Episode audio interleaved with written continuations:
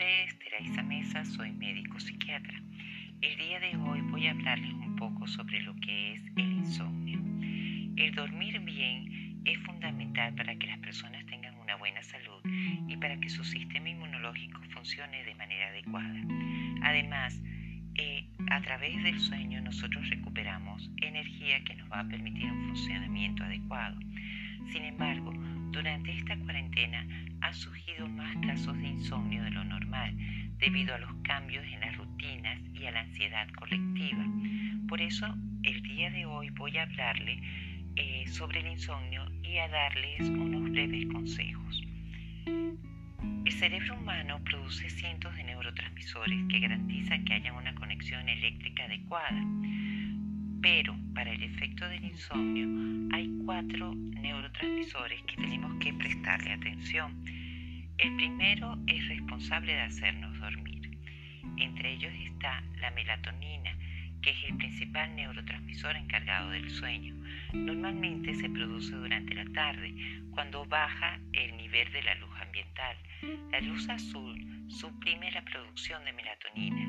Esto es fascinante porque quiere decir que nuestro cuerpo reconoce la diferencia entre la luz del amanecer y la luz del atardecer, que suele ser de un color más naranja. El segundo neurotransmisor importante en el sueño es el ácido aminobutírico, GABA. Es el inhibidor principal de nuestro sistema nervioso central. Relaja el cerebro porque reduce la excitabilidad neuronal y eso ayuda a que la calidad del sueño sea buena y que se mantenga a lo largo de la noche. El otro neurotransmisor es la dopamina, que es la encargada de motivar al cuerpo. Esta biomolécula genera la necesidad de buscar algo para obtener una recompensa, y esa expectativa es lo que hace que las personas se encuentren en un high de energía. Por eso tiende a aumentar en la respuesta a actividades y experiencias placenteras, como por ejemplo los videojuegos. Sin embargo, necesitamos un poco de dopamina para dormir. Hay que tener niveles bajos, pero no inexistentes. El cortisol es conocido como la principal hormona del estrés del cuerpo. Este neurotransmisor juega un papel importantísimo en su metabolismo. Los niveles son más altos por la mañana porque ayuda a que las personas se despierten. Si hay una producción excesiva de cortisol, se inhibe el sueño y esto suele suceder cuando las personas sienten ansiedad o estrés. Cualquier alteración en estos 4 neurotransmisores puede producir insomnio. Voy a darles a continuación una serie de recomendaciones que las englobé de una serie de tips recomendadas por la Fundación del Sueño de España y por otros portales. Lo primero que se aconseja es que debemos establecer un horario y una rutina. Esto es de manera de regularizar los momentos normales en los cuales vivimos. Debemos dormir siempre a la misma hora, comer a la misma hora, levantarnos siempre a la misma hora. Vamos a tratar de exponernos un poco a la luz natural, tomar el sol para que el cuerpo pueda percibir los cambios de luz solar. Debemos mantenernos activos durante todo el día.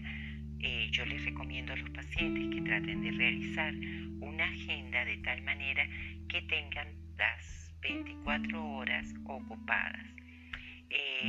Vamos a tener también cuidado con las siestas. Recuerde que las siestas son buenas, pero que no debe excederse de más de 20 a 30 minutos al día. Debemos cuidar nuestra alimentación, tratar de que nuestra dieta sea una dieta balanceada, evitar el consumo de cafeína y alcohol, sobre todo por la tarde. También se aconseja evitar el uso de cigarrillos. Debemos empezar bien el día, pues el despertar siempre a la misma hora, el movilizar nuestros músculos y hacer una rutina breve de ejercicio nos va a activar para mantenernos despiertos a lo largo del día. Esto es sumamente importante. Recuerde, les había dicho que no tomaran ninguna bebida de tipo excitante y por supuesto aquí también se incluyen las bebidas energizantes. Se debe tratar de huir en lo máximo posible de todo el estrés.